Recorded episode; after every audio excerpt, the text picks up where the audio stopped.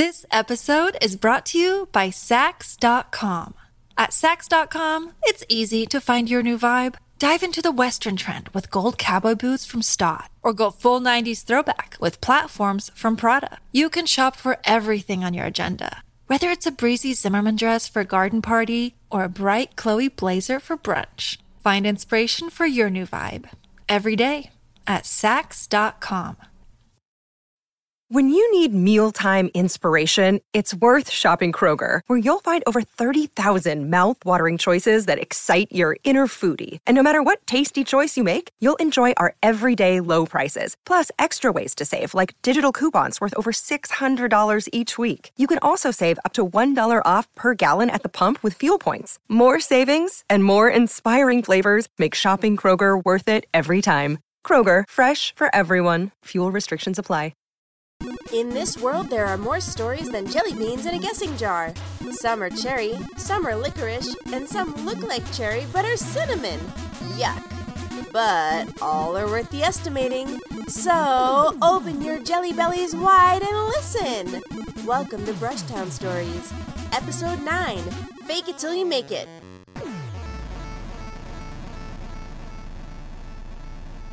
Lydia Bloom's great grandfather Herschel was a Jewish woodcarver in the Old Country. Which country depended upon where the great powers decided the border was that week. Herschel was an apprentice to the carver of arks for synagogues. These arks were the holy places where the Torah, the Word of God, was kept. Thus, this was a sacred art full of subtle details and intricate swirls and shapes. They said a blind man could run his hands over the doors of an ark and see the Word of God burning before him. Lydia Bloom's great grandfather learned to imbue the carvings with symbols from the Talmud and other sacred books. It was said he enjoyed his work even more than red cabbage soup, which at the time was a very high compliment. Just as he was about to inherit the trade from his master, the old country soured on Jews. Not that it had ever been sweet, but things deteriorated quickly, and the young man barely managed to scrape together enough to buy the second worst ticket on the third worst boat bound to America. But Herschel soon found that the rich carved synagogues were not the fashion in this new land. And old world artisans were now a dime a dozen on the garbage filled streets of Brooklyn, and even though dimes were worth more then, they didn't pay the rent. Herschel struggled working in factories, barely getting by, but then he found his salvation. Coney Island. More specifically, the carnival and amusement parks that lined its shores. It's not well known, but most of the great wooden carousels were carved by Jewish immigrant artists. The Holy Ark became the walls of the funhouse, or the twisted goblins adorning the haunted house. Carnival owners realized the great glut of talent in the slums nearby, and suddenly, these old world skills were in new world demand. Herschel himself worked on Steeplechase Park's legendary Trip to the Moon ride. It was said his craters made a state senator give up his mistress and donate his fortune to the Astronomical Society of Greater New York. But carousels were always his favorite. Herschel would travel the country bringing his talents and tools to the wooden horses. From tail to tooth, each flick of his chisel was imbued with the spark of the divine, if you know where to look. The choice of color, the curve of the horse's leg, all of it was precise, and all of it was in praise to God. This was a story that Lydia Bloom's mother Betty liked to tell. Betty had a deep connection to colors and horses herself. Though Lydia's mother was raised by an accountant, it was always stories of her grandfather Herschel that stuck in her mind. Betty had one of his horses in her bedroom as a child and would whisper secrets into its ear after everyone else in the house fell asleep. And even though her father told her to be sensible, and if she must be a career woman, be one in a sensible career, Betty Bloom chose instead to funnel her talents into stickers. But sometimes, even stickers can become a sensible career. Betty Bloom stickers are known for their bright rainbow unicorns, cats, and other creatures. Neon shiny dolphins, tigers with rainbow fur and deep black stripes. It's hard to find a middle school girl that didn't decorate her trapper keeper with Betty Bloom stickers. Betty would ask her daughter Lydia, even from a young age, her thoughts about designs. Lydia's favorite was the zucchini wearing sunglasses series. It was not a big seller, and only stayed in production because of Lydia's love for the ophthalmologically challenged vegetable. Lydia found her taste in stickers ran perpendicular to general interests. Lydia did have an artistic eye, in part because Betty paid for Lydia to get her MFA in fine art, something Betty was unable to do. And thanks to a semi generous allowance, Lydia was free to find her own way in the art world. Lydia used her artist's eye to hunt through thrift stores and antique markets to find old paintings of value and worth. She had a seemingly preternatural sense for finding lost work by mid century artists of middling popularity. They often depicted bland themes like New England sailboats or European horse landscapes. Lately, though, she focused on abstract work, much like the painting she was currently showing to Jerry Criswell in his large home in New Molar. The painting was by H.P. Bruhl, the semi obscure mid 20th century abscess expressionist who used her own deep tooth decay and pain to create odd images of plaque and roots. This particular painting was unknown until Lydia found it in the attic of a recently deceased third grade teacher in Fremont. Well, that's the story she told Jerry Criswell, and the story that Criswell would go on to tell his guests when he'd show it off to them. The painting would eventually hang in his study and be the pride of all his possessions. But that wasn't the true provenance of the painting. Rather, this painting titled Gum 7 was only painted about a month ago by Lydia herself. Truthfully, most of the paintings Lydia found were actually forgeries created by her in her small apartment. After making the sale, Lydia returned to her car and opened the glove compartment and took out a couple of pills she kept in her Rainbow Zebra compact. She was running low. She snapped the case shut and sighed. She'd have to go see him. It used to be once a month or less, but lately she was running through her stash at record speed. She blamed it on stress or work or the amount of dust or chemtrails. One time she even blamed a dogwood tree and its unusual abundance of flowers. Blaming with something she slipped into easily. Unless it involved herself. This episode is brought to you by Saks.com. At Saks.com, it's easy to find your new vibe. Dive into the Western trend with gold cowboy boots from Stott, or go full 90s throwback with platforms from Prada. You can shop for everything on your agenda, whether it's a breezy Zimmermann dress for a garden party or a bright Chloe blazer for brunch. Find inspiration for your new vibe every day at Saks.com. Look, Bumble knows you're exhausted by dating. All the must not take yourself too seriously and 6 1 since that matters. And what do I even say other than hey? well, that's why they're introducing an all new Bumble with exciting features to make compatibility easier, starting the chat better, and dating safer. They've changed, so you don't have to. Download the new Bumble now. Just off Route 37 was a strip of service road called the Wicker Way. In its heyday, it was home to over 40 outdoor furniture stores and an above ground pool emporia. That heyday, like most of the country's infrastructure, had crumbled away. Now, among the cracked and abandoned buildings are empty lots full of tall, yellowing weeds pushing up through spidering concrete cracks. Few stores remained.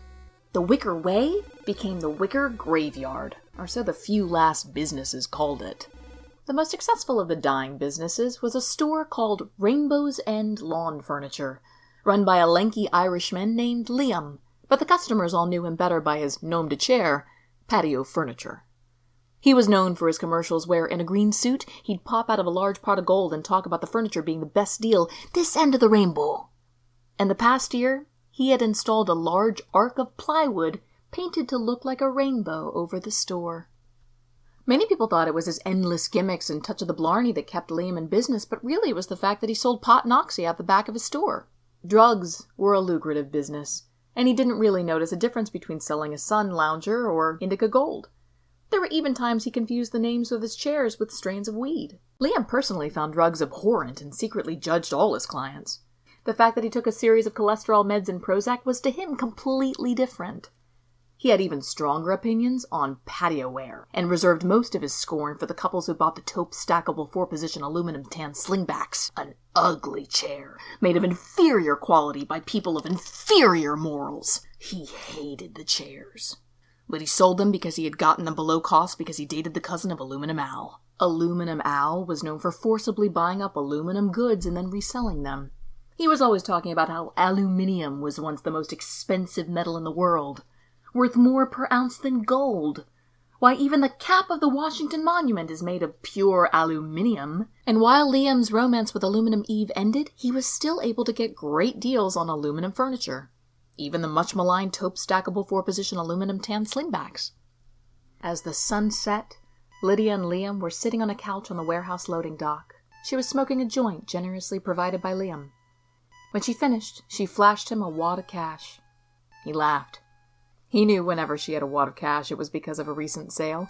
Liam himself had a few Lydia Bloom original fakes in his house. He gave her a small bag of pills. He was worried she was taking too much. She was worried about not getting more. Later, they put a discontinued floor model brocade cabana chair up against the concrete wall by the dumpster. They then declared the chair guilty of various crimes against humanity, and then listed a slew of personal slights the chair had committed against their persons. Then they used the pair of 22s that Liam kept in his desk drawer to shoot the chair full of holes.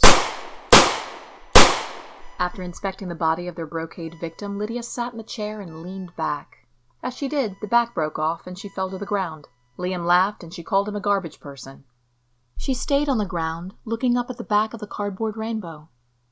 She said maybe her mother should make stickers of the back of rainbows, the unpainted broken parts, or maybe bright neon orange manatees full of scars from being hit by motorboats. Maybe polka dotted cheetahs with their arms in a sling because their boyfriends broke it because they were being too mouthy. Liam said that probably wouldn't sell. Lydia mentioned the hipsters who'd buy them ironically. Then they both deeply and solemnly agreed that irony sucked. Liam asked her why she didn't paint her own things. She gave him a stock answer saying that art is stupid and it's all politics and people only care about the name. If something is beautiful, does it matter if Van Gogh painted it or someone else? Most people don't want art, they want decorations. They want a status. Then Lydia demanded they order a pizza. She didn't mention those late nights when she paints for herself. Or that when you make fakes, they're never judging you. That when she once saw one of her paintings described as the best work Claude Brumel ever did in an auction catalog, she cut out the write up and put it on her fridge. Copying is safe because it's not art. Art is created by imperfect people, so it'll never be perfect, and the flaws will always be picked over and chewed at. And flaws are where they can peel back the stickers you've covered yourself with to see your neon beating heart, and deep down she knows not even all that really explains it. You might as well ask why Dayglow dolphins dance across the red folders of middle school girls. Now, where's the damn pizza? After the store closed and the few security lights flickered on, Lydia thought that the backs of the chairs looked like tombstones. She told Liam this, and he said the chairs looked like chairs. She'll need to start another fake soon. She had one marinating in the smoke chamber. Twenty days of cigarette smoke gives a nice smell to the canvas, like it's actually lived a life. When you fake a painting, you have to fake its whole life, not just its birth and sale, all the years in between. She even takes dirt from the corners of old paintings and sticks them in the corners of her new fakes. People use things like that to authenticate. Who'd go to all that trouble? Who'd think to do that? But why is doing a tea rinse or sticking dirt in the corners any weirder than painting a tree on a canvas? Than making art in the first place? Who'd go to all that trouble? She took another tab of oxy and washed it down with the flat Mr. Pibb she found in the break room fridge. Liam suggested they should go for a drink. There's a Gigi Scrumptious, where fun is always on the menu. Just on the highway. Half price apps after nine, he says. Lydia demurs. She always does. Next time. He watches her drive away. He wants to tell her that when she shows up, it's like that moment at the airport when you're waiting for your bag and all those other bags come out. And you get more and more nervous and more nervous, and then you see your bag tumble down to the belt and are just hit with relief. When he sees her, it's like seeing his suitcase after a long flight. But he never does. And he never will.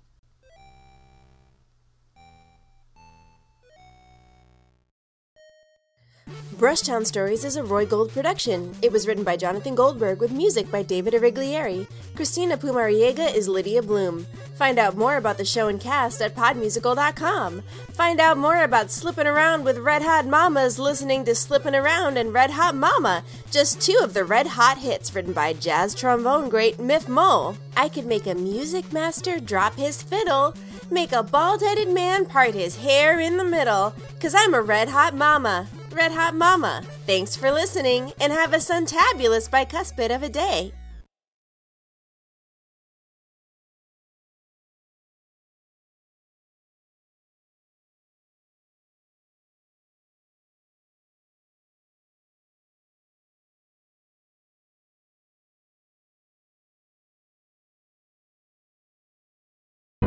The Fable and Folly Network, where fiction producers flourish.